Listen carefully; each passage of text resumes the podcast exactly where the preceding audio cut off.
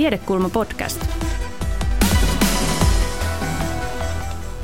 Eilen julkaistiin ilmastopaneeli IPCCn kuudennen arviointiraportin odotettu kolmas osa, jossa huomio on siinä kaikista olennaisimmassa asiassa, eli päästöjen vähentämisessä. Tekeekö Suomi osansa ilmastokatastrofin hidastamiseksi, ja olemmeko me ihan rehellisesti puhuen itse itsellemme asettamiemme tavoitteiden vauhdissa nyt keväällä 2022, kun meidän naapuri fossiilimahti Venäjä käy brutaalia hyökkäyssotaansa Ukrainassa. Siihen me yritetään vastata tässä noin tunnin mittaisessa pinnalla ohjelmassa, joka lähetetään suorana täältä Helsingin yliopiston tiedekulmasta. Tervetuloa kaikille täällä paikan päällä ja siellä netin ääressä. Minun nimi on Petja Pelli ja olen Helsingin Sanomien luontokadon kirjeenvaihtaja. Täällä minun seurassa keskustelemassa ovat professori Jyri Seppälä Suomen ympäristökeskuksesta, tervetuloa. Kiitos. Ähm, soveltavan kaupunkimeteorologian apulaisprofessori Leena Järvi Helsingin yliopistosta. Kiitos. Tervetuloa. Ja sitten vielä agroekologian professori Juha Helenius niin ikään Helsingin yliopistosta. Tervetuloa.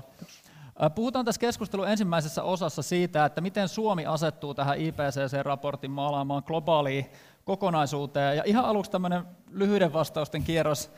Raportti julkaistiin eilen.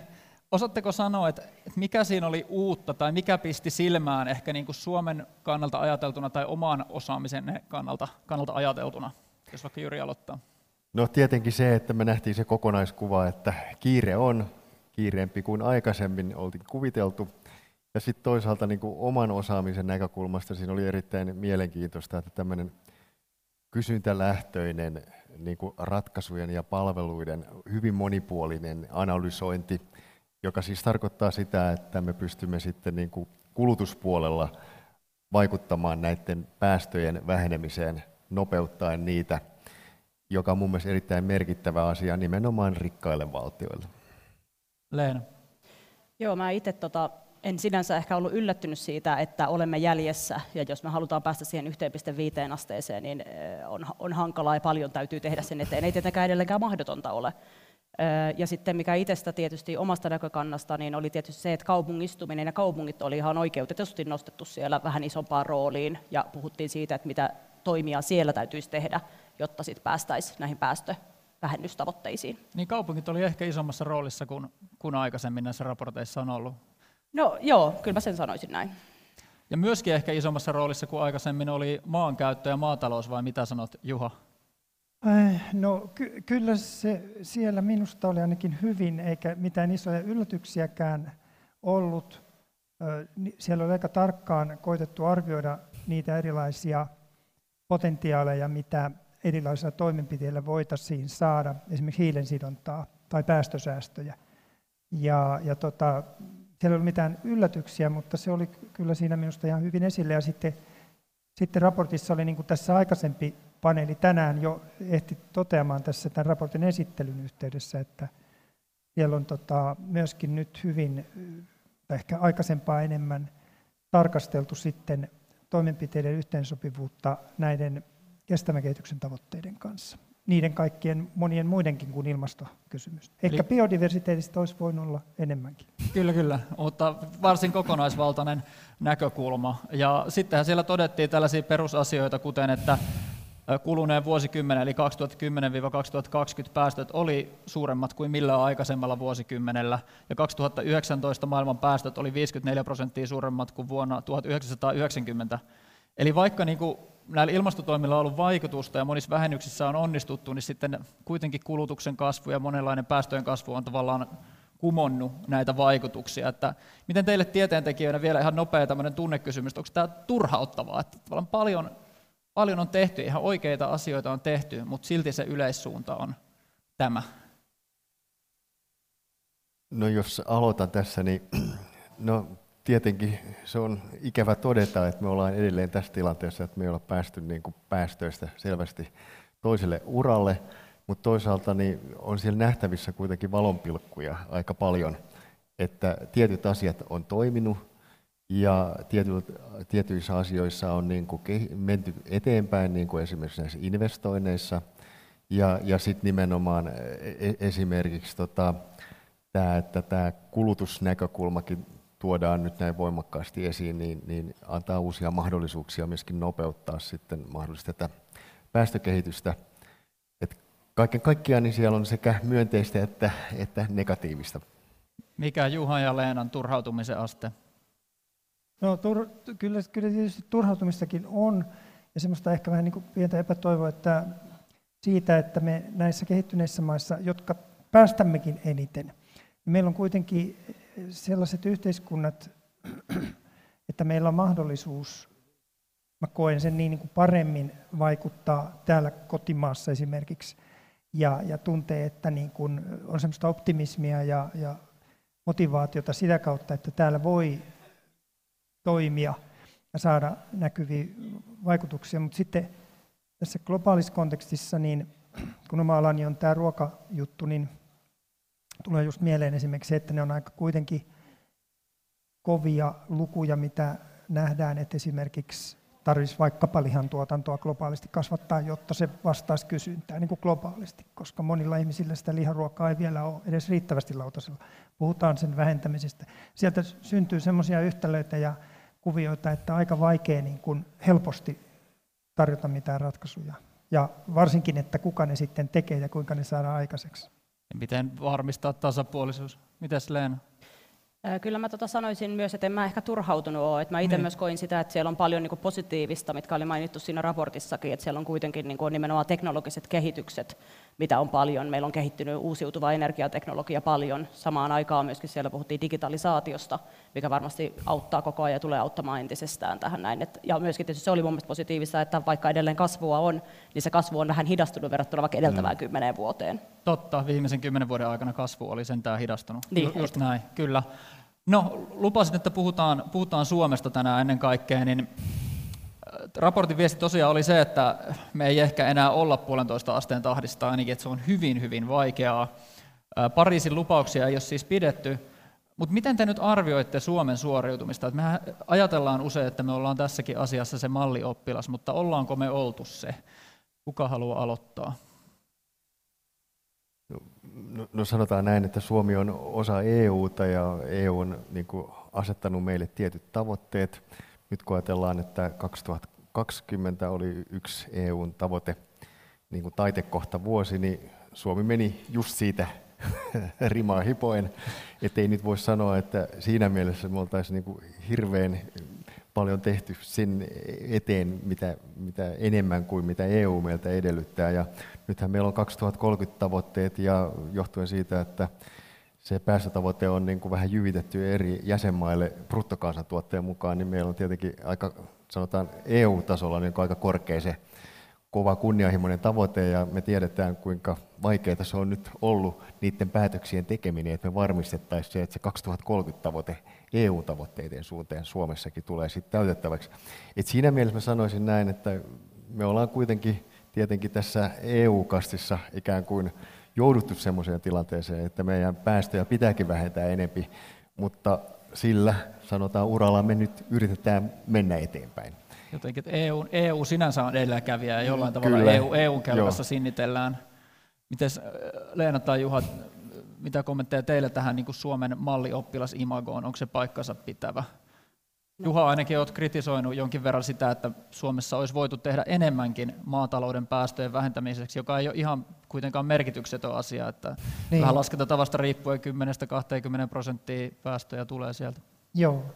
Tota, yleistikin voi todeta sen heti kanssa, mikä raportista ilmenee, että, että Pohjois-Amerikka on melko lailla niin kuin kyseenalaisella piikkipaikalla siinä per capita päästöissä, että Eurooppa ei ole, ei ole siinä, siinä ihan, ihan huonossa tilanteessa, Suomi sitten tässä EU-ssa.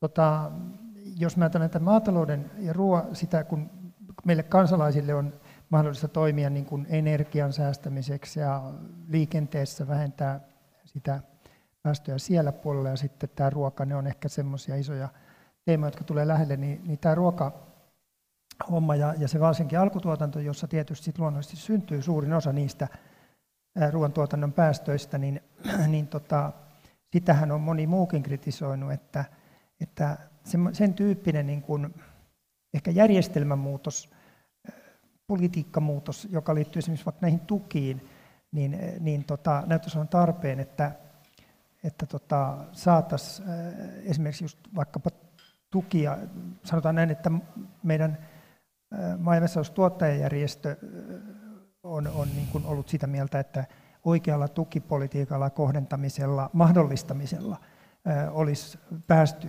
enemmän eteenpäin kuin, kuin nyt, jolloin, jolloin niin kuin ihan EU-tasolla tilintarkastajat on antanut pyyhkeitä siitä, että, että tota, nämä maataloustuet, jotka on EU-tasolla todella iso niin kuin investointi, niin että ne ei ole tuonut, tuonut niin paljon hyvää tähän ilmastoasiaan kuin olisi ollut mahdollista. Niin, eli pelkästään tuilla ohjaamalla tavallaan porkkanoilla ei ole päästy siihen, että maatalouden päästöt olisi juuri lainkaan laskenut. Ei, ja se heijastaa semmoista vaikeutta niin kuin muuttaa tämmöisiä rakenteita, mitkä, mihin on totuttu, mit, mitä erilaiset etujärjestöt sitten valvoo ja, ja, ja jotka koetaan hyvin vaikeiksi muuttaa nyt kun me eletään tämmöistä hurjaa, hurjaa sota-aikaa, niin me on nähty, ja ehkä koronankin myötä, ehkä, ehkä semmoinen yksi toiveikkuus voisi syntyä siitä, että me on nähty, että on mahdollista tehdä aika isoja muutoksia. Kyllä.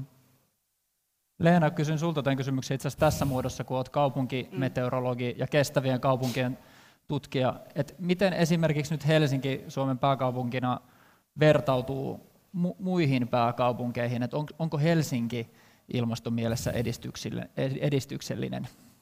Joo, mä voisin ehkä sanoa yleisesti ottaa, että mun mielestä niin Suomen kaupungit on aika hyvin, niin kuin, no mä en voi sanoa herännyt, mutta on mukana näissä niin päästövähennyksissä, ja niin kaupungeilla on niitä ilmastostrategioita, ja ne aika kattavasti pyrkii ottamaan huomioon niin kuin, se, että miten saadaan vähennettyä päästöjä, tai sitten vastaavasti maksimoituja, niin, maksimoitua niin kuin hiilen sidontaa vaikka kaupunkikasvillisuuteen. Mutta mitä tulee just Helsinkiin, niin kyllä mun mielestä Helsinki suoriutuu ihan hyvin, että tietysti ehkä ollaan vielä ne vaikeimmat kortit, varsinkin liikenteen suhteen vielä jätetty käyttämättä, kuten just vaikka niin kuin tietullit, mitä vaikka Lontoossa on, tai Pariisissa, missä tuli nyt tämä, on tulossa tämä autoton keskusta, tai suunnitellaan sitä, että auto, auto, auto, autoilua radikaalisti vähennetään keskustassa. Että kyllä mä vielä sanoisin, että Helsinki, Helsingillä on niin kuin, olisi vielä tehtävää myöskin, vaikka paljon on jo tehty. Mä luin tuosta yhdestä vanhemmasta Hesarin jutusta, että teillä oli hotellitornin katolla teidän yksi mittausasema. No se on ilmeisesti nyt ollut tota, sit poissa käytössä remontin vuoksi vähän aikaa, mutta mitä nämä teidän omat mittausasemat Helsingissä kertoo tästä samasta kehityksestä kuin mistä tämä IPCC-raporttikin puhuu? Näkyykö sielläkin tämä sama hiilidioksidipäästöjen kasvu esimerkiksi? Joo, joo. eli tota noin, niin, meillä on tosiaan mittaukset sitä keskustassa hotellitornin katolla, että sitten Kumpulassa Kumpulan kampuksella. Ja tota noin, niin molemmilla asemilla näkyy tietysti se, niin kuin, että pitoisuudet nousevat, eli hiilidioksidipitoisuudet kasvaa ihan niin kuin kaikkialla maapallolla, niin myöskin kaupungeissa tietysti. Mutta se, mikä on mielenkiintoista, on se, että me nähdään kuitenkin niin kuin päästöissä vähennystä. Eli kun me mitataan sekä niin kuin pitoisuuksia että sit sitä niin kuin päästöä suoraan, niin on, meillä on ollut noin prosentin vähennys vuodessa meidän Helsingin keskustassa Aha. viimeiset niin kuin, 2010 lähtien. Ja se itse vastaa aika hyvin niitä, mitä Helsingin kaupunki raportoi, että mitä ne on vähentänyt niin kuin viimeisen 20 vuoden aikana. Että et, data ei valehtele kumpaakaan suuntaan. Ei, ei hmm. että et ne on kyllä yllättävän yhtenevät itse asiassa. On kiinnostavaa, sano Jyri. Jospa sanoisin tässä Helsingin puolesta se, että ainakin Helsingillä on kunnianhimoinen tämä päästötavoite 80 prosenttia vuoteen 2030, mm. ja siihen nähden se on aika ainutlaatuinen, ajattelen näin niin kuin globaalisti pääkaupunkeja. Se on niinkin paljon, en Joo, kuullut. ja tota, paljon se perustuu siihen, että tietenkin tämä Helsingin Energia sitten tekee sen tavallaan päästövähennyksen mahdolliseksi. Juhalla vielä tähän. No ehkä se, mikä, mikä tässä pidän tarpeellisena sanoa, on, on huomata se, että kun kaupunkien päästöstä puhutaan, niin se on just sitä kaupungin niin kuin infran tuottamista, ylläpitämistä ja lämmön tuottamista ja niitä asioita – Mutta sitten jos me ajatellaan kaupunki, kaupunkia niin kuin tämmöisenä ilmiönä, että siellä, siellä me ollaan me asukkaat, meitä on, meitä on joku tietty määrä, niin ne meidän päästöt on kuitenkin eri asia. Ne syntyy esimerkiksi, jos puhutaan ruoasta, niin syntyy hyvin, su, hyvin suurelta osin, yllättävän suurelta osin ulkomailla nykyisin, koska me tuodaan paljon ruokaa ja silloin pitää niin kuin tarkastella elinkaarisia päästöjä. Että tavallaan se, että juuri tässä Helsingissä ehkä vähän päästöt, mikä on hyvä uutinen tietenkin, että päästöt vähenee ja Helsinki pystyy tuottamaan meille tämän ympäristön niin kuin, vähemmillä päästöillä, niin se on hyvä asia, mutta sitten jokaisen yksilön tahollaan pitää myöskin olla jossain määrin ainakin selvillä siitä, miten ikään kuin, niin kuin sen oman kulutuksen se niiden palveluja ja tuotteiden, mitä käyttää, niin mitkä on niiden elinkaarisia päästöjä, missä ne syntyy ja joku käsitys siitä ja minkä kokoisia ne ja miten niihin voi omilla valinnoilla vaikuttaa.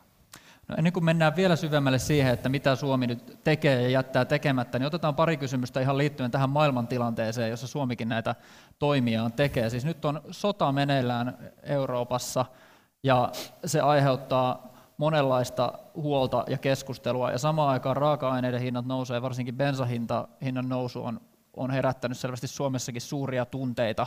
Eli tavallaan tällaisiakin reaktioita, jotka ei välttämättä niin paljon luo toivoa siitä, että, että nopeasti pystyttäisiin esimerkiksi fossiilisista irtautumaan, niin, mutta miten te arvioitte tätä, tätä ympäristöä, jossa nyt Suomi, Suomi näitä päästövähennyksiä yrittää tehdä? Voiko tässä olla jotain hyviäkin puolia, huonoja puolia? näiden nopeiden toimien kannalta? No, mä voisin sanoa, että hyvä puoli on se, että kyllähän tämä niinku on tavallaan tuonut esiin se, mitä tarkoittaa, että me ollaan fossiilisiin polttoaineisiin hyvin pitkälle sitouduttu. Ja jos me oltaisiin tässä vihreässä siirtymässä pidemmällä, niin tämä olisi helpompi nyt tämä tilanne, mihinkä me ollaan kohdattu. Tietenkin ehkä huono puoli on se, että tässä on nyt ikään kuin se tilanne, että me, koska energiahinta on korkealla, ja samoin materiaalien hinta on korkealla, niin se johtaa helposti sellaiseen tilanteeseen, että nyt ikään kuin aletaan tukea tätä tilannetta, että ihmiset vallitsevaa tilannetta. vallitsevaa tilannetta ja jossain mielessä saattaa rahat mennä nyt vähän väärään paikkaan, kun se raha pitäisikin ohjautua siihen, että ihmiset pystyisivät sitten jatkossa toimimaan entistä vähähiilisimmin. Toisaalta on taas kova poliittinen tahto nyt irtautua fossiilisesta on. ja Venäjän energiakahleista. Oliko Juhalla tai Leenalla tähän vielä pointteja tähän, tähän toimintaympäristöön? No ehkä kyllä itse ajattelen niin, että, että tämä, tässä, tilanteessa on näitä, näitä niin kuin hyviä puolia, jos näin, näin on lupa, lupa edes sanoa, mutta, mutta just se, että, että tota, nyt on, mä tuun taas tähän oman, oman teeman, joka niin kuin maatalous ja ruoka, ja on havahduttu siihen, että minkä, mitä se keskinäisriippuvuus sit näissä ihan elintärkeissä asioissa oikeastaan merkitsee, tämä globaali, globaalin järjestelmä, mikä meillä on ollut, ja olisiko hyvä katsoa tämmöstä, tätä huoltovarmuuden näkökulmasta ja, ja rakentaa sitä niin, että sit samanaikaisesti voitaisiin niin kuin tuottaa tämmöistä sietävää, huoltovarmaa ja ilmastoystävällistä tapaa tuottaa esimerkiksi ruokaa. Ja, ja, ja silloin ehkä niin nostaa sitä omavaraisuutta niin, niin, niin siltä osin, kun se, se ei ole toteutunut. Tähän liittyy hyvin paljon tämä panostuotanto, mitä, mistä me ollaan oltu riippuvaisia myöskin niin kuin Venäjän fossiilisista varoista, esimerkiksi lannotetuotannossa, joka on tapahtunut siellä, tyyppilannotetuotanto esimerkiksi, niin kuin se raaka-aine on tuotettu Venäjällä. Ja siellä Kyllä. toki ne päästötkin on sitten tapahtunut, mitkä siitä tulee aika suht isot päästöt, mutta nyt meillä on selvästi tässä semmoista boostia, että me pääst, voitaisiin päästä niistä nyt, nyt, nyt eroon sitten. sitten. Mutta mä, mä jaan kyllä sen huolen, että nämä, nämä tämmöiset tukitoimet, se rahoitus, mikä ohjataan tähän niin kuin yhteiskuntaan sitten, että, että, että eri sektoreilla voidaan ottaa, ottaa, ottaa nämä iskut vastaan, niin, niin, niin siinä on nyt suuri vaara kyllä siitä, että, että, ne, että, ne ei ehkä mene näiden ilmastotavoitteiden ja muiden kestävyystavoitteiden kanssa ihan yhteensopivasti. Että se, se on tosi tarkka paikka politi- politiikassa ja hyvin ajankohtainen. Kyllä. No, otetaan vielä tähän tämän osion ihan viimeisenä nopeana kierroksena se, että monella saattaa ehkä edelleen olla se olo, vaikka näitä IPCC-raportteja on tullut jo monta ja niissä aina, aina soitetaan hälytyskelloja vähän kovempaa kuin edellisessä. Niin siis monella saattaa silti täällä olla sellainen olo, että me ollaan jo, jokseenkin turvassa. Ihan sen takia, että mä ajattelen, että Suomi on suht kylmä ja pohjoinen maa, mutta todellisuudessahan asia ei ole näin, vaan me ollaan, me ollaan kytkeydytty maailmaan ja näihin ongelmiin mitä suurimmassa määrin. Mutta mä haluaisin kuulla teiltä, että mistä ilmastonmuutoksen vaikutuksista täällä Suomessa te olette eniten huolissanne? Varsinkin jos nyt ajatellaan, että pysyttäisiin sillä kolmen asteen radalla, johon nykytoimet johtaa. Vastaan.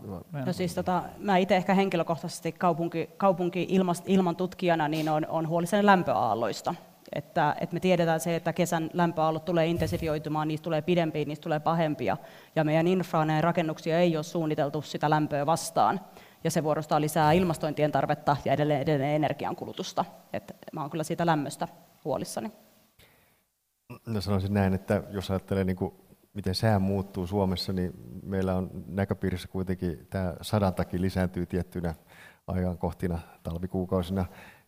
Myöskin rankkasateita tulee lisää, tulee esimerkiksi kaupunkien huleveden ongelmat, talvella saattaa lumikuorma olla aikamoinen ja niin edespäin. Mutta ehkä sanoisin kuitenkin, että kun ajattelee, että miten ilmastonmuutos tällä hetkellä kohtelee maapalloa, niin meillä on tällä hetkellä monia maita, joilla on todella huono tilanne jo ja tulevaisuusnäkymät on huonot. Ja pitkällä juoksulla näen, että kaikki on naimisissa toistensa kanssa, ja juuri mihin Juhakin on viitannut, että kun me kuitenkin olemme niin riippuvaisia tietyistä panoksista ulkomailta, ja siellä tapahtuvat häiriöt ilmastonmuutoksen seurauksena heijastuu kyllä sitten meillekin päin. Ja pahimmassa tapauksessa sitten jopa niin, että pakolaisia tulee tosi paljon tänne, missä meillä kuitenkin säilyy nämä elinmahdollisuudet ainakin jonkin aikaa parempana kuin muualla. Joo, mä pitäydyn tässä ruoka-maataloustematiikassa, kun se on oma ala, ja, ja ehkä huoli on, on tietenkin siinä, että, että me, me ollaan ehkä ihan edes selvillä, minkälaisia sopeuttavia, sopeutumistoimia pitäisi tehdä näiden, näiden ilmastonmuutoksen hillinnän lisäksi. Onneksi nyt on kuitenkin niin, että pääosa näistä hillintätoimista, mitä on esitetty ja mitä raportissakin on lueteltu, niin niin ne eivät ole ristiriidassa vaan tukevat sitten sellaista, sellaista äh, niin kuin satovarmuutta esimerkiksi äh, maataloustuotannossa ja, ja, ja on, on niin kuin mahdollista tehdä sekä sitä sopeutumista että, että sitten hillintää samanaikaisesti. Se, missä maatalous tarvitaan sopeutumista, on, on tämä lisääntyvät kevätkauden kuivuudet ja sitten syyskauden huonontuneet sadonkorjuolot ja ylipäätänsä niin kuin lisääntynyt äärevyys, kasvukausien väliset erot kasvaa ja, ja on niin kuin huolta siitä, että, että tämän tyyppisiä, niin kuin esimerkiksi viime kesän niin kuin osittain monille maatiloille, lähes katovuosi, että tulee tämmöisiä katovuosia.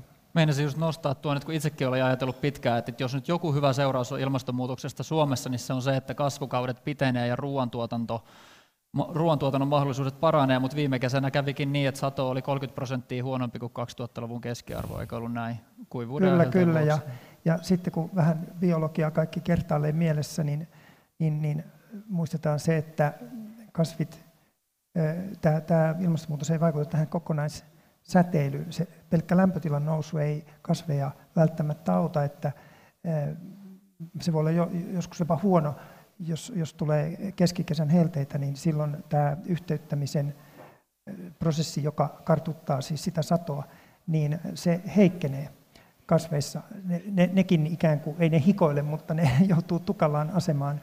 Ja, ja se säteily, kasvukauden tulosäteily, niin jos pilviolo, pilvisyysolosuhteet jopa niin kuin heikkenee, että on enemmän pilvistä, niin jopa tulosäteily jopa vähenee, että, että se, se on kuitenkin se ratkaiseva tämän ruoantuotannon kone, kone on tämä yhteyttäminen, joka perustuu sen auringon tulosäteilyyn. Meidän päivän pituus ei muutu, Aivan. meidän kokonaissäteily ei muutu.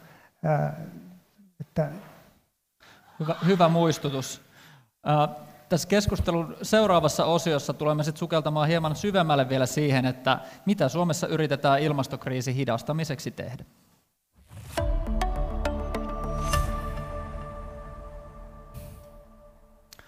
Eli Suomi on luvannut olla hiilineutraali vuonna 2035, mikä on kova tavoite. Tässä keskustelun toisessa osiossa me puhutaan siitä, että mitä tuohon tavoitteeseen pyrkiminen vaatii esimerkiksi meidän liikenteeltä, energiatuotannolta, ruokajärjestelmältä ja kaupungeilta. Mukana keskustelemassa on Jyri Seppälä Suomen ympäristökeskuksesta, ähm, kaupunkimeteorologia apulaisprofessori Leena Järvi Helsingin yliopistosta ja Juha Helenius, myöskin Helsingin yliopistosta agroekologian professori. Eli jatketaan, poraudutaan vähän syvemmälle nyt siihen, että mitä, mitä Suomi tekee ja, ja ei tee. Mä kysyn aluksi Jyriltä, että ihan näin suoran kysymyksen, että uskotko ihan todella, että Suomi on hiilineutraali vuonna 2035? Onko se satu? Ky- kyllä mä uskon, että Suomi on. Meillä on kuitenkin siinä suhteessa hieman parempi tilanne kuin monella muulla, koska toivon mukaan metsiä me hyödymme, hyödynnämme kuitenkin maltillisesti ja se takaa sen, että meillä on isot hiilinielut ja tämä hiilineutraalisuus tarkoittaa siis sitä, että meidän päästöt ja nielut on tasapainossa. Ja, ja siinä mielessä mä olen hieman erilaisessa tilanteessa kuin joku muu maa, jolla ei ole tämmöisiä metsänieluja, niin niillä on sitten jo ihan eri, eri niin kuin kunnianhimo, kun puhutaan hiilineutraalisuudessa. Sitten mun pitää sanoa se, että se päästöpuoli, ne fossiiliset päästöt ja tämmöiset prosessiperäiset päästöt, kun me seuraamme nyt näitä EUn meille asettamia tavoitteita, ja me pärjäämme sitten niissä, niin me olemme sillä itse asiassa meidän hiilineutraalisuus tiellä, kun samalla huolehdimme sitten vielä, että nämä meidän metsänielut pysyy EU-tavoitteiden mukaisena. Näin se vaan on. No, missä asioissa Suomi, Suomi on aidosti edistynyt ja missä taas on jääty jälkeen siitä toivottavalta, toivottavalta uralta?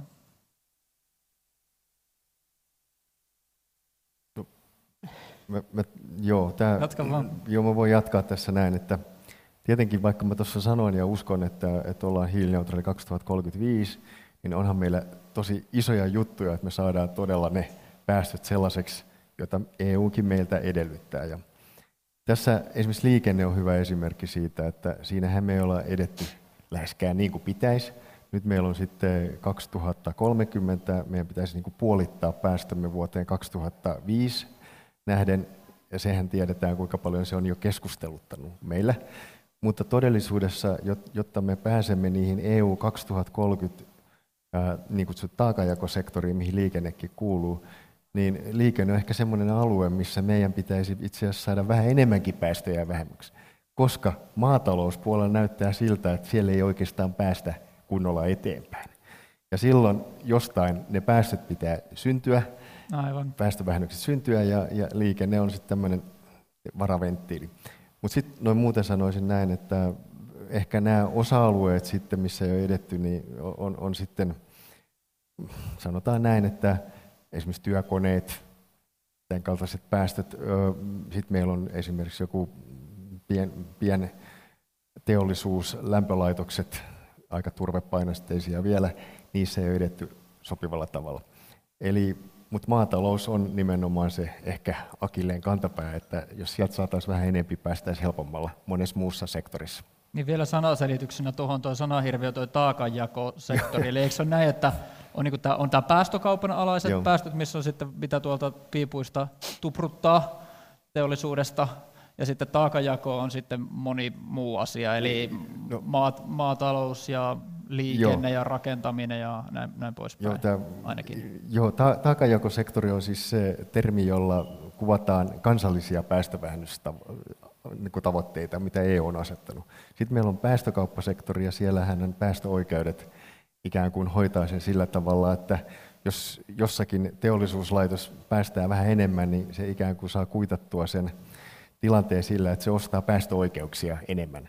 Ja, ja sillä tavalla niin kuin EU-tasolla niin kuin tämä etenee. Mutta tämä taakanjakosektori on siinä mielessä, että, että siellä on sellaiset kansalliset vähentämistavoitteet. Ja sinne tosiaan kuuluu liikenne, siis maatalous, ei tämä maankäyttösektori, jätehuolto, työkoneet, ja sitten tämmöiset kuin F-kaasut ja, ja sitten vielä tämmöiset niin kuin pienteollisuus ja pien niin kuin tavallaan energiatuotantolaitokset, jotka ei kuulu päästökaupan piiriin. Onko sulla Leena tuohon, kun Jori sanoi, että liikenteessä ei ole vielä tapahtunut niin paljon kuin voisi, niin, niin kaupunkien näkökulmasta kommenttia siihen, että miksi, miksi näin on, miksi liikenne on niin vaikea? Äh niin, no, tai ensinnäkin joo, kyllä mä koen myös, niin että liikenteessä on vielä tehtävää, mutta tota, ehkä mä sanoisin niin, että monelle ihmiselle autoilu on arka ja henkilökohtainen paikka vielä ny- mm. tänä päivänä, mikä mm. on varmaan siellä taustalla, minkä takia ehkä niin kuin ihan vielä kaikkea ei ole tehty, vaikka paljon on jo tehty ja tehdään koko ajan. Ja kyllä mä itse koen myös sen, että, että sähköistymisellä ja niin kuin digitalisaatiolla varmasti vielä päästään niin kuin suurempiin päästövähennyksiin ja tietysti sillä kaupunkisuunnittelulla. Niin ja ei kai nyt, vaikka sähköautoista paljon puhutaan, niin hyvin pieni osuushan se vielä on Suomen autokannasta. Mm. Se olisi hyvin pieni, mutta nythän ihmisillä olisi todella suuri halukkuus ottaa niitä käyttöön, mutta niitä ei tahdota saada tällä hetkellä. Odotusajathan on ihan melkein vuoden pituisia tietyissä merkeissä. Ja sitten ongelmana on globaali puute näistä komponenteista. Eli samaan aikaan, kun meidän pitäisi siirtyä tähän päästöttömään liikenteeseen, niin meillä on vastassa se, että tämä Ukrainan kriisi, kaikki ne lieveilmiöinä merkitsee sitä, että meillä on tietyistä metalleista pulaa, nikkeli, koboltti, joita käytetään akkuteknologiassa, ja ne jarruttaa tällä hetkellä tätä päästökehitystä liikenteessä. Meillä saattaisi olla huomattavasti nopeampi siirtymä Suomessa, jos me saataisiin niitä sanotaan vähäpäästöisempiä autoja siihen tahtiin, mitä jo tällä päivänä kuluttajat haluaisivat, mutta tämä on nyt se realiteetti. No Juha, kuinka iso tämä maatalouden osuus nyt sitten Suomen päästöistä tai laajemminkin ajateltuna maatalouden ja maankäytön osuus on. Luin jonkin verran tuota IPCC-raporttia, siinä oli tätä puolta niin kuin globaalistikin nostettu, Joo. ehkä enemmän kuin ennen, että miten vaikka siinä nostettiin esimerkiksi, että miten Afrikassa ja latinalaisessa Amerikassa tehdyt maankäytön ratkaisut, kuten, kuten metsäkato, niin vaikuttaa tähän globaaliinkin kokonaisuuteen aika, aika paljon, mutta samalla siitä huomasi sen, että ne on jo selvästikään helppoja asioita laskea, että niissä käyrissä oli valtavat virhemarginaalit, mutta miten tämä Suomessa hahmottuu? No meillä, me ollaan aikaisemmin kuitenkin niissä lähellä niitä globaaleja lukuja Suomesta. Mä, mun mielestä se maatalouden tilastokategoriaan menevä osuus päästöistä, olisiko 14 prosenttia. Mä ihan näistä ihan sata varma, mä luulen, että se on siitä luokkaa se 14 prosenttia. Sitten kun siihen otetaan tämä meidän maan käyttötilastoluokka mukaan, niin sitten se tulee vähän sieltä energiasektorilta vielä, mutta niin, niin sitten se nousee jo sinne jonnekin noin neljännekseen, 25 prosenttiin. Mutta onko siellä asioita, ja voitte muutkin nyt, mä haluaisin kuulla, että onko tavallaan semmoisia matalalla roikkuvia hedelmiä, joita Suomi voisi vielä poimia, että saataisiin nopeasti näitä päästöjä, päästöjä vähennettyä. Mutta jos aloitetaan maataloudessa, että onko siellä semmoisia keinoja, jotka voisi hyvinkin ottaa käyttöön? Kyllä, kyllä. Että kyllä siinä niin kuin mun mielestä nyt voisi olla vähän optimistinenkin täälläkin kotimaassa. Että, siis ensinnäkin maatalous on sinänsä vähän vaikea, koska tota, no, paljon on puhuttu siitä ruokavaliomuutoksesta. Mutta mut, mut, mut, mut, mut, mulla on siinä niin kuin mutta muttaa, koska tota, et jos, et mun mielestä jos tehdään järkevää globaalityöjakoa, niin Suomessa Suomessa olisi hyvä meidän vesivarojen takia. Vesikin on yksi näkökulma, ulottuvuus, ei ainoastaan ilmasto. Meillä on käsittämätön luonnonvara niin kuin vedessä verrattuna moniin muihin maihin. Tietysti ollaan globaalisti pieniä, mutta et me, me voitaisiin tuottaa, niin kuin olisi, niin kuin, ne on niitä, just niitä märehtiöitä, jotka tuottaa metaania. Lypsykarjatalous voisi meillä olla paljon suurempaa kuin meidän oma kulutus, jos me niin kuin globaalisti oikeudenmukaisesti käyttäisiin vesivaroja ja vietäisiin niille alueille, jossa nyt on paljon karjataloutta, joka perustuu fossiilisten vesivarojen ja kestämättömään vesivarojen käyttöön. Tämä on aika pitkä päättely, enkä ehkä, ehkä yritä nyt avata tässä sitä, mutta, mutta ehkä joku sai jo vähän kiinni. Eh, mutta siis, että siellä maatalous silloin metaani näistä, näistä märehtiöistä, joka syntyy siis pötsikäymisessä, eh, siellä eh, nautaeläimen ruoansulatuksessa ja onko se röyhtäsee. Ja vaikka se tuntuu jotenkin hassulta, niin se on aika iso osuus. Mm. Sitten siellä on näitä peltomaiden dityppioksidipäästöjä, jotka on, jotka on sitten toinen iso. Eli oikeastaan maatalouden, karkeasti voi sanoa näin, että ne maatalouden tilastuksen päästö on metania ja dityppioksidia. Siellä on pikkusen hiilidioksidia jostain kalkituksesta. Mutta sitten jos me otetaan siihen mukaan, niin kuin pitää ottaa se maankäyttöpuoli, niin, niin siellä on semmoinen matalan roikkuva hedelmä. No, me ollaan seurattu, mitä turve, turvetuotannon mm miten vaikea tämä tuskasaa mm. se oli poliittisesti, mutta siinä päästiin kuitenkin eteenpäin, niin, niin, niin samalla lailla nyt sitten tämä turvemaiden viljely, se on yksinään yhtä paljon kuin se maatalouden tilastoluokan palkki siellä päästössä ja sitten sieltä maankäytöstä tulee vielä muutakin, että tuleehan niitä turvemailta toki sitten niiden viljelystä dityyppioksidikin, mutta se on se hiilidioksidipäästö, mikä syntyy siitä, kun se turvemaan turve maatuu, eli hajoaa mikrobiologisesti takaisin ilmakehän hiilidioksidiksi. Ja sen takia siitä puhutaan niin paljon sitä turvemaiden, mitä niille tulisi tehdä, turvepellolle siis. Eli pitäisikö niillä lopettaa viljely No se olisi sellainen, ehkä niin kuin, ei se nyt matala rokkuohjelma sillä tavalla, että se, kun me, niin kuin sanoin, niin turvetuotannon kaikilla on mielessä ja muistissa, miten, miten hankala se turvetuotannon niin kuin mm. lopettaminen oli. Mutta vaikutus olisi iso. Vaikutus mm. olisi erittäin iso ja tietyssä mielessä se niin kuin näyttäisi vähän suht helpolta. Mutta nämä, nämä asiat on, on sellaisia, että ne, ne, meillä on sellaisia viljelijöillä, on lähinnä vain turvemaata, ja se on ihan samalla lailla hirveän iso elinkeinokysymys heille kuin näille turvetuottajille, joita haastateltiin televisiossa silloin, kun tästä turvetuotannossa mm. sitä ruvettiin ajamaan alas. Eli se on oikeasti todella tukala asia. Ja sitten siellä on sellaisia, niin kuin, että sen sijaan, että kaikki nämä ennallistettaisiin nämä turvepellot niin kuin soiksi, mikä olisi kaikkein tehokkain tapa pysäyttää ne päästöt, niin siinä on sitten semmoisia välimuotoisia toimia, esimerkiksi lisätä, äh, vähentää sitä osuutta turvepeltojen viljelyalasta, joka on yksivuotisten kasvien viljelyssä, jolloin siellä on myös se vaihe aina siinä viljelykierrossa, jolloin se turve on niin kuin paljaana, jolloin se hajoaa nopeammin kuin jos siinä olisi vaikka pysyvä tai lähestulkoon pysyvä monivuotinen nurmi kasvaisi, vaikka rehunurmi eh, tai vaikka bioenergianurmi, niin joo, siellä on, ja sitä on paljon tutkittu. Meidän luonnonvarakeskus on tehnyt paljon selvityksiä. Tavallaan aika hyvin tiedetään, puhuttu kostekoviljelystäkin, siellä on tämmöisiä innovatiivisempiakin tapoja – miten voitaisiin uudestaan käyttää, mutta miten se saadaan aikaan nyt sitten se muutos, niin sit, siitä mä en ehkä joku muu osaa sanoa, mutta mä, mä uskon, Oliko... että se on poliittisesti todella, todella vaikea. Jo. Oliko Jyrillä tähän? No ehkä mä sanoisin näin, että varmaan Juha sen tietää, että paljon se riippuu myös siitä, että miten EU ikään kuin ide, tunnistaa nämä turvepellot, että miten niitä voidaan tukea niistä ikään kuin poistumista, esimerkiksi tämä kosteikkovilja, minkä mainitsit. Mutta ehkä haluan tässä suoda semmoisen niin kuin ison jutun kuitenkaan liittyy näihin turvepeltoihin vielä. Juha sen tietää, mutta otan tässä esiin se, että kun meillä kuitenkin tämä sanotaan maitotalous on vähän pohjoisemmassa Suomessa, niin, niin meillä on se ikävä piirre, että meillä on vesien suojelu ikään kuin rajoitteet, jotka ikään kuin johtaa siihen, että tietty määrä vaan lantaa saa laittaa peltoon. Ja nämä sitten karjatilalliset, niin ne on niin kuin viedään, dumppaa sitä ylijäämä ikään kuin lantaa niille suo metsilleen ja, ja raivaa niitä tämmöiseen käyttöön. Plus sitten, että niin kuin Juha sanoi, niin kun sitä omaa maata on siellä sanotaan suoalueella, niitä raivataan myös pelloiksi. Meillä on mm. itse asiassa nyt tästä Suomessa on tämmöinen niin kuin metsätuho. Suomi on muuten melkein niitä ainoita Euroopan maissa, maita, missä vielä on tätä metsätuhoa, eli me niin hävitämme metsää. Ja pellon raivaus on yksi keskeinen tekijä tässä. Yksi on sitten myöskin yhdyskunta rakentaminen, mutta pellonraivaus on suurempi. Ja jos tästä päätäisiin eroa, niin se olisi erittäin nopea keino päästä niin kuin päästöistä alaspäin. Se merkitsisi myös sitä, että niitä turvepeltoja ei olisi sitten tulevaisuuden riesana.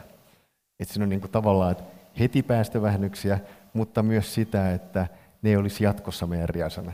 Tämä on iso kysymys ja, ja niin kuin sanottu, niin tässä on poliittista vääntöä ollut, mutta edelleen me ollaan tässä tilanteessa, että näin vaan tässä Suomessa mennään eteenpäin, että ne maanviljelijät ikään kuin katsovat sen asian vähän niin kuin omasta näkökulmasta. Ymmärrän hyvin, silloin yhteiskunnan pitäisi keksiä joku keinon, että tämä pysähtyisi tämä tilanne. Nyt hallitus esitteli uusia ilmastotoimia tuossa ihan hiljattain, joista Suomen ilmastopaneeli ei ollut niiden mittakaavasta täysin täysin vakuuttunut. Yhtenä toimena siellä oli, että ilmastolaissa velvoitettaisiin kunnat tekemään tämmöiset omat ilmastosuunnitelmat, että mitä kunnat ja kaupungit voi, voi tehdä. Mitä siellä, Leena, oikeastaan niin kuin kaupungin tai kunnan päätösvallassa on sellaista, sellaista toimea, jolla oikeasti voisi olla vaikutusta?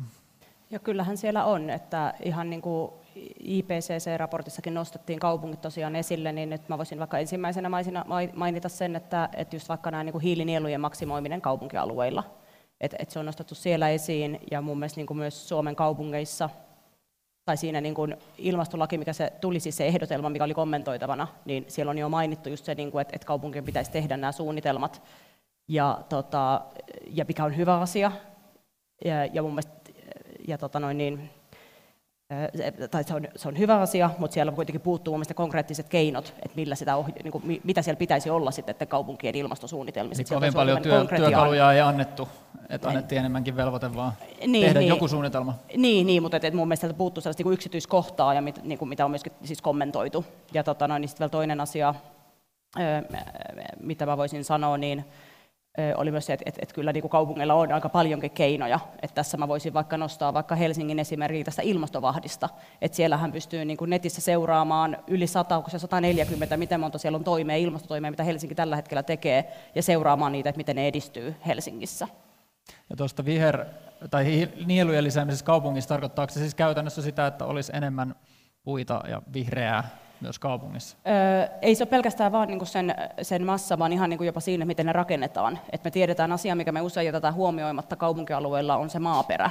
Ja Aha. sekin rakennetaan, maaperä rakennetaan, ja siinä on keinoja. Ja sillä on yllättävän iso vaikutus se, että miten se maaperä rakennetaan, mistä se rakennetaan, onko se kiertotaloutta hyödyntäen vai uusista raaka-aineista, niin sillä pystytään aika paljon vaikuttamaan itse siihen, että miten se hiili sitoutuu siihen maaperään. Kiinnostavaa.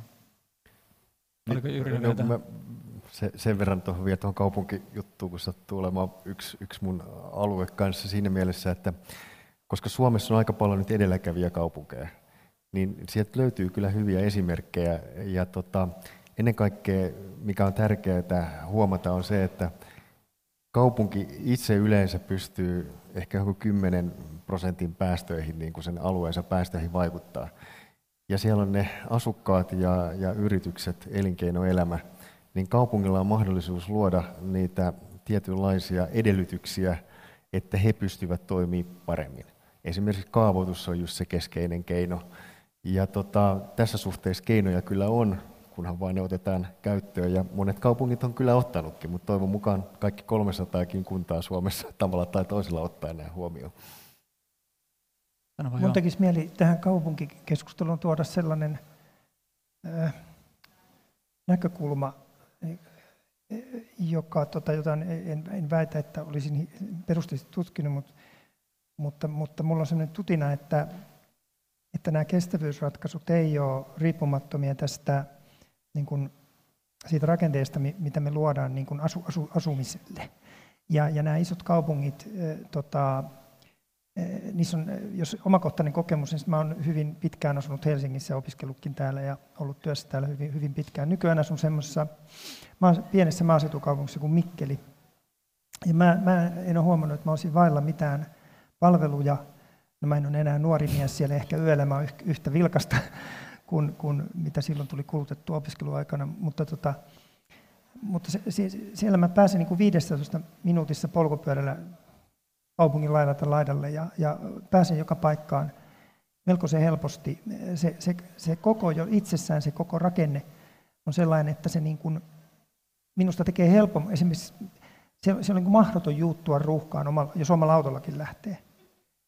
Ja, ja tota, sitten kun meillä on tällainen oikein iso metropoli, me on aika paljon tehty tähän sellaista rakennetta, joka niin kuin tahtomasti luo tilanteita, jotka lisää sitä per capita päästöä.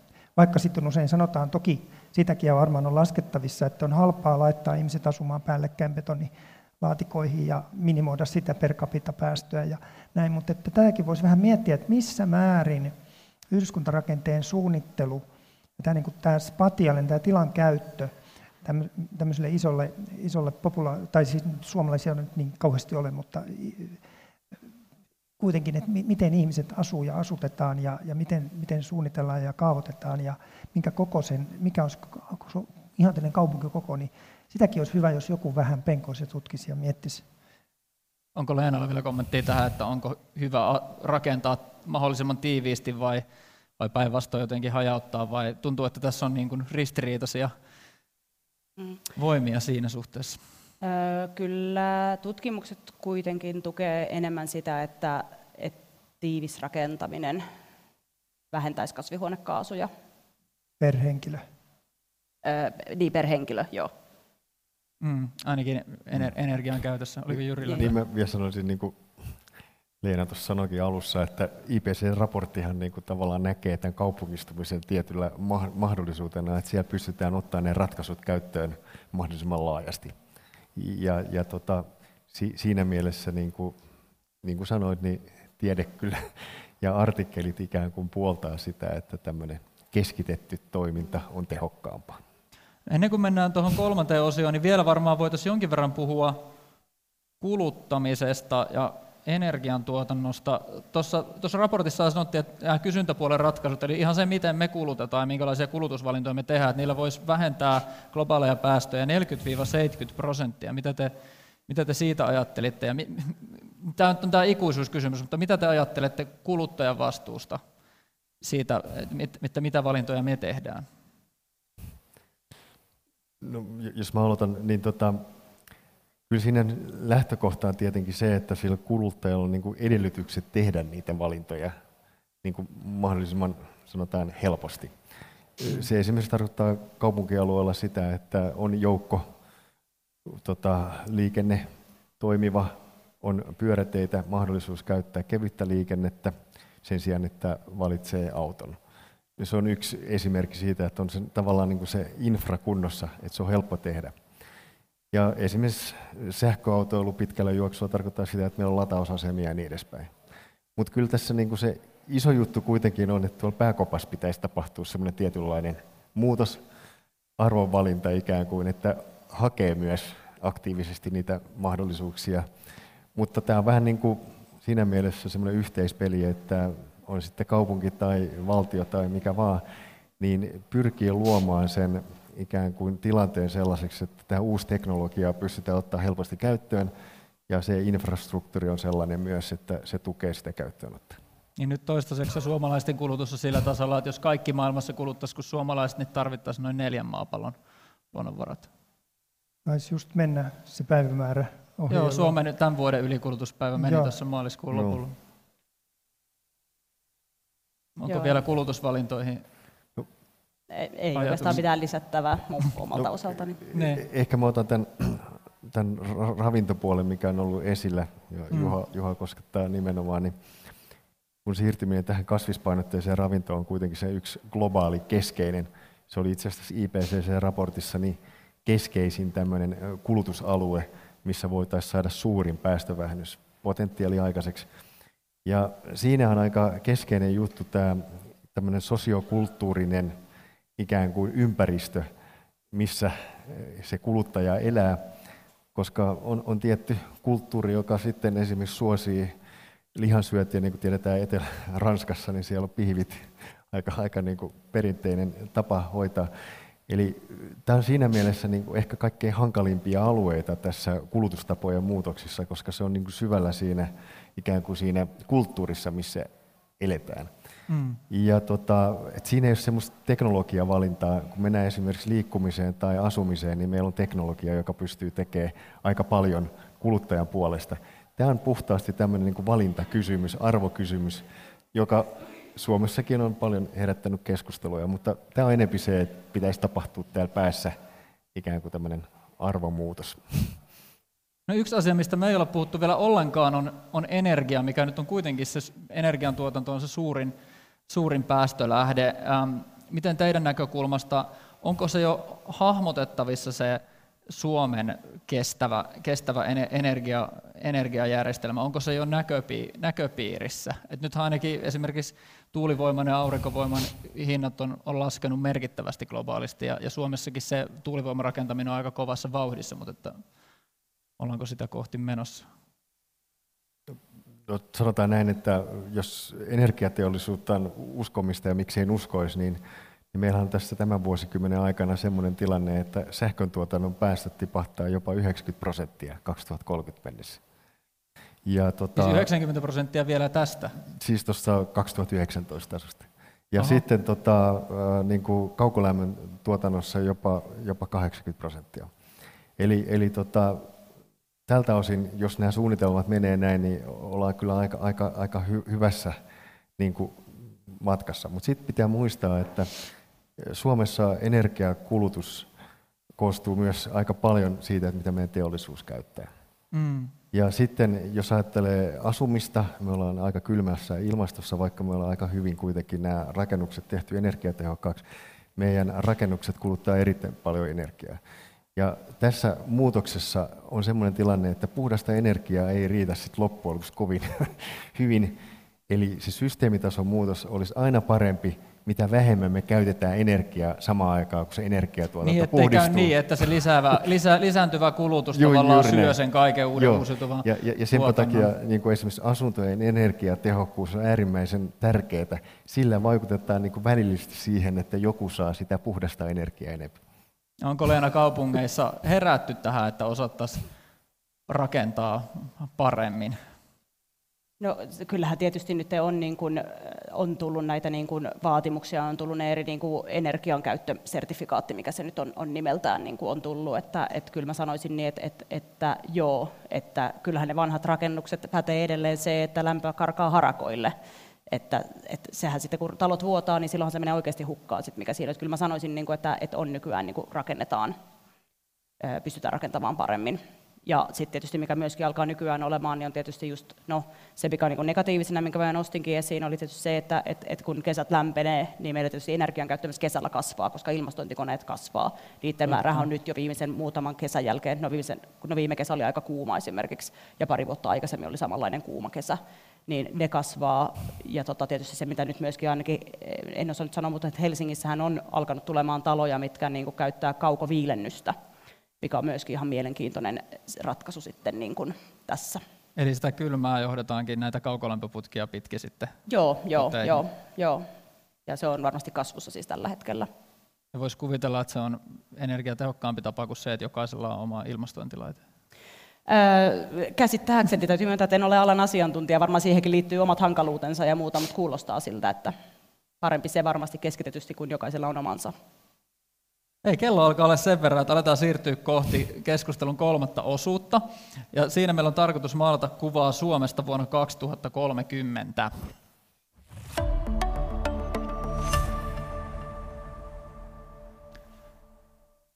Tervetuloa Helsingin yliopiston tiedekulman pinnalla ohjelmaa ja ilmastopaneeli IPCC raporttia koskevaan keskusteluun. Ja sen kolmanteen ja viimeiseen osioon tässä me yritetään katsoa tulevaisuuteen niin konkreettisesti kuin suinkin mahdollista. Mukana keskustelemassa on professori Jyri Seppälä Suomen ympäristökeskuksesta. Kiitos. Leena Järvi Helsingin yliopistosta ja Juha Helenus myös Helsingin yliopistosta. Ähm, tässä olisi nyt tavoitteena hahmottaa sitä, että kaiken tämän tiedon valossa, mistä me nyt tässä ollaan puhuttu, ja tuon IPCC eilen, eilen julkaistun raportinkin tiedon, tiedon valossa ja niiden vaatimusten, vaatimusten valossa, mitä se asettaa, niin miltä näyttää elämä Suomessa vuonna 2030, eli, eli ihan kohta. Et, et minkälaista on se elämä, missä niin kuin suomalaistenkin elintapa mahtuisi jälleen tämän yhden, yhden planeetan rajoihin. Mä ajattelin, että voitaisiin aloittaa sinusta, Juha, koska teillä on Hyvinkäällä menossa tällainen koe, jossa tavallaan katsotaan tulevaisuuden ruokajärjestelmää ihan siellä, sieltä pellosta tavallaan kaupan hyllylle ja lautaselle asti.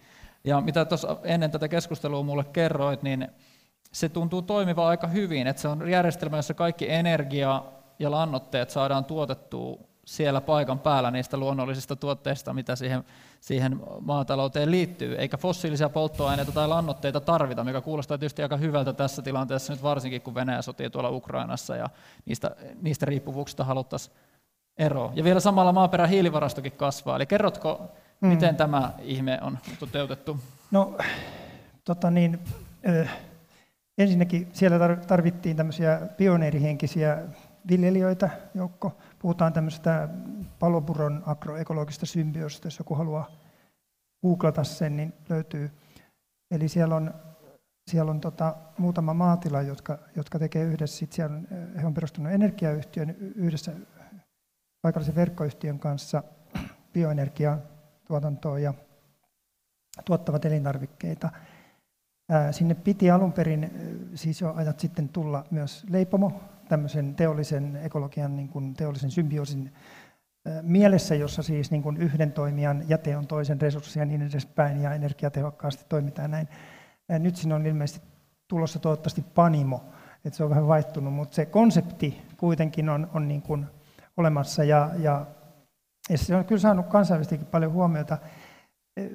Siinä vaan jotenkin sattu menee kaikki niin kuin hyvin yhteen. Eli me niin kuin, tai mitenkään kovin uusi idea, että typpilannoite voidaan tuottaa myös typpeä sitovilla kasveilla, eli ei tarvita sitä teollista prosessia, joka vie, käyttää raaka-aineena maakaasua ja vaatii hyvin paljon sähköenergiaa, jolloin se, niin kun, jos ei se ole puhdasta sähköä, niin siitäkin syntyy paljon Eli käytetään palkokasveja tai apilaa, Käytetään palkokasveja. jotka sitoo ilmasta. ilmasta, ja se, se on niin sanottu viherlannotusmenetelmä ollut, mutta meidän systeemissä se biomassa korvat, korjataan niin kuin sinne biokaasutuotantoon. Siellä toimii siellä palopuolella tämmöinen 3000 tonnin, äh, nurmituoretonnin biokaasulaitos hyvinkin luotettavasti on toiminut.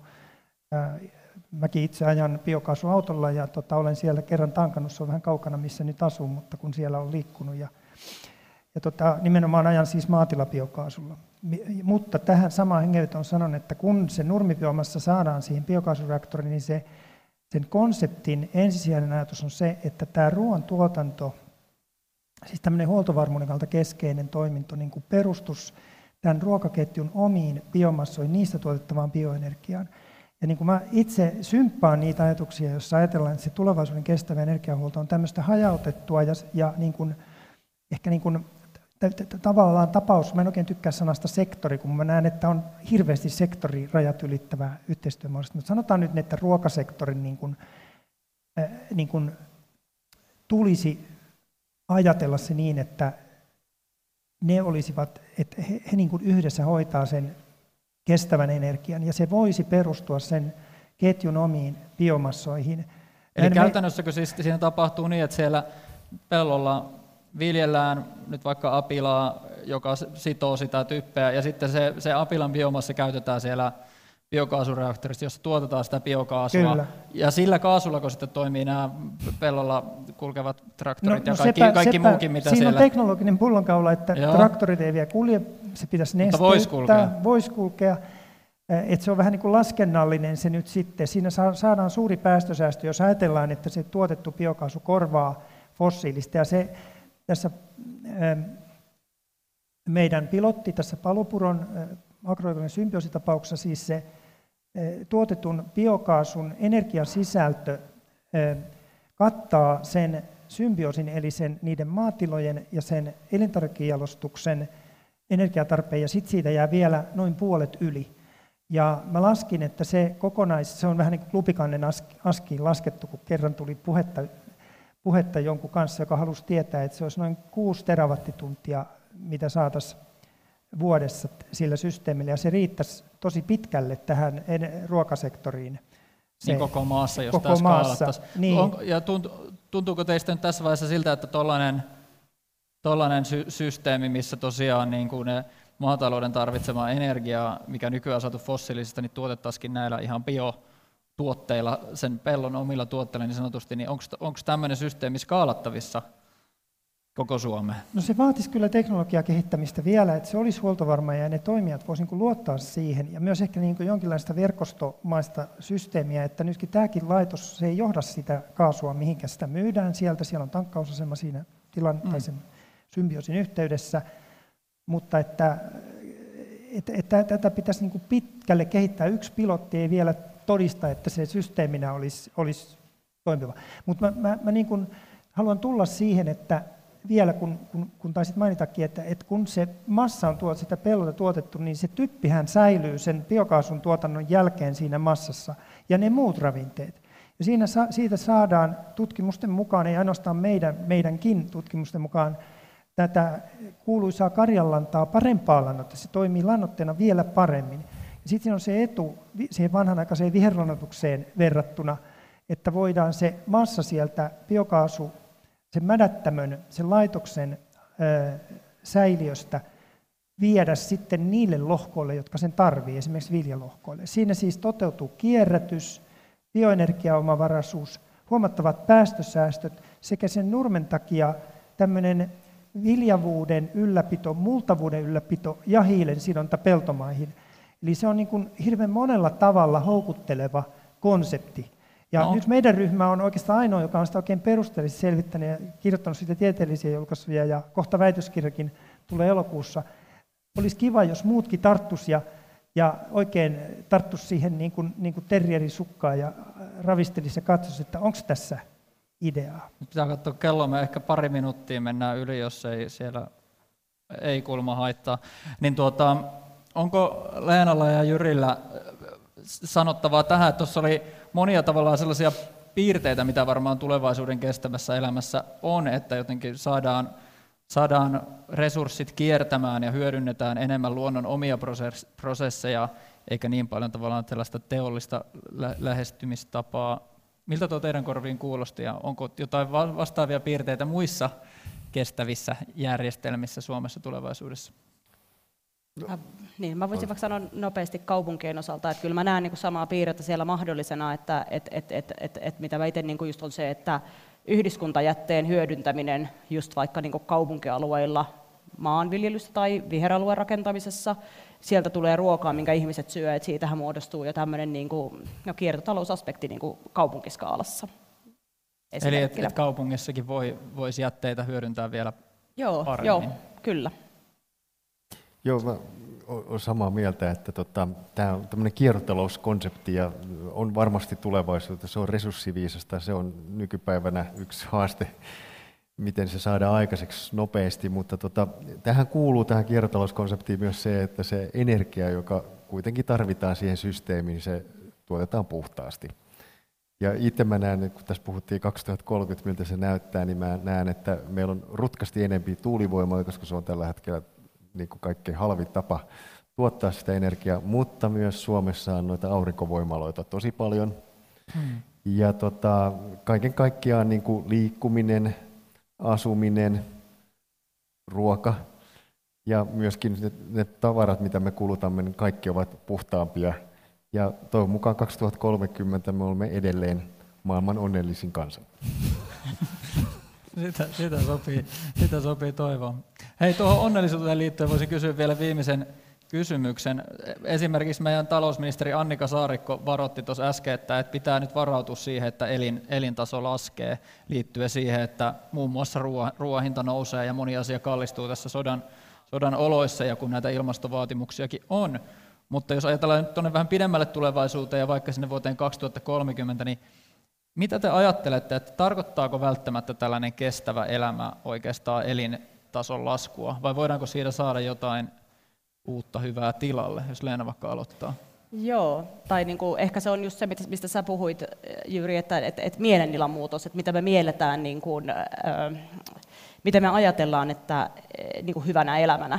Et, et mun mielestä just se, että et, et tehdään vaikka, että päätetään vaikka, että ostetaan vähemmän, siitä on tutkimuksia, mitä on kuullut ihmisiltä, että kun ne tekee vaikka sen, että en, päätän olla ostamatta, kuluttamatta ja rahaa vaikka vaatteisiin, tai niin kuin, no ruokaa nyt on pakko ostaa tietysti, mutta vaikka niin kuin muu kulutustuotteita tai vaatteita tai muuta, niin niistä tulee itse onnellisempia, kun ne joudu miettimään sitä, että täytyy lähteä kaupoille tekemään. Niin. Sama homma pyöräily, että jos sä vähennät ja pyöräilet enemmän, niin kyllähän siitä tulee tosi hyvä olotila. Siis niin kuin se on ihanaa nähdä ma, niin kuin ympärillensä ja saa arkilla hyödyn, hyötyliikunnan siinä samassa. Et, et, et, ei se ole vain niin elintason laskemista, vaan aina jotain tulee tilalle myös. Varmaan, varmaan tässä on niin kuin todella niin kuin tämmöinen sosiokulttuurisen muutoksen paikka ja mahdollisuus, jossa sitten niin kuin kuinka koetaan, mistä se hyvinvointi koetaan, että se kumpuaa, että se ei varmaankaan enää niin paljon kumpuaisi sen tyyppistä kulutuksesta, mitä ehkä niin kuin 80-luvulta alkaen opittiin. Ehkä vähän niin kuin ylilyönti tuli, tuli siinä, että jopa jossakin törmäsi hiljattain semmoiseen keskusteluun, jossa pohdittiin sitä, että 70-luvulla tietysti muistot kultautuvat ajan myöten, mutta että ihmiset koki, että ne onnellisuuden edellytykset oli sillä elintasolla jo siellä. Mm, että kaikki tarvittava. Niin, että pitää olla tietysti ne tietyt perusasiat kunnossa. Terveydestä täytyy olla mahdollista huolehtia, täytyy olla ruokaa, lämpöä, pitää olla rakkautta, pitää olla sillä lailla hyvä olla. Mutta se ei välttämättä ole sitä, että saa sitten viimeisen, viimeisen päälle sen, niin sen kuluttaa. Oliko Jyrillä vielä tähän? No mä sanoisin, että COVID jo ikään kuin opetti meidät suhtautumaan asioita uudella tavalla. Nyt me ollaan uuden haasteen edessä. On todellakin tulossa kalliimmat raaka-aineet, polttoaineet. Mutta niin kuin sanottu, niin se ei tarkoita sitä, että, että sanotaan, perinteisellä mittarilla voi aina, että elintaso laskee, mutta ei välttämättä ollenkaan, että miten ihminen sitten kokee sen oman elämän sanotaan mielekkyyden. Päinvastoin ehkä toivoisin ainakin näin, että tämä nämä muuttuneet tilanteet on myöskin opettanut ihmisiä ymmärtämään, mikä tässä elämässä on arvokasta ja tärkeää. Ja se ei suinkaan ole se, että kulutetaan ihan mahdottomasti. Näillä sanoilla lähdemme kohti kestävämpää ja terveellisempää ja toivon mukaan jossain vaiheessa yhden planeetan kokosta elämää. Kiitos keskustelijoille. Seuraava Pinnalla-ohjelma on toukokuussa. Lisätietoja siitä löytyy myöhemmin osoitteesta tiedekulma.fi, mutta nyt kiitos seurasta ja hyvää tiistai jatkoa kaikille.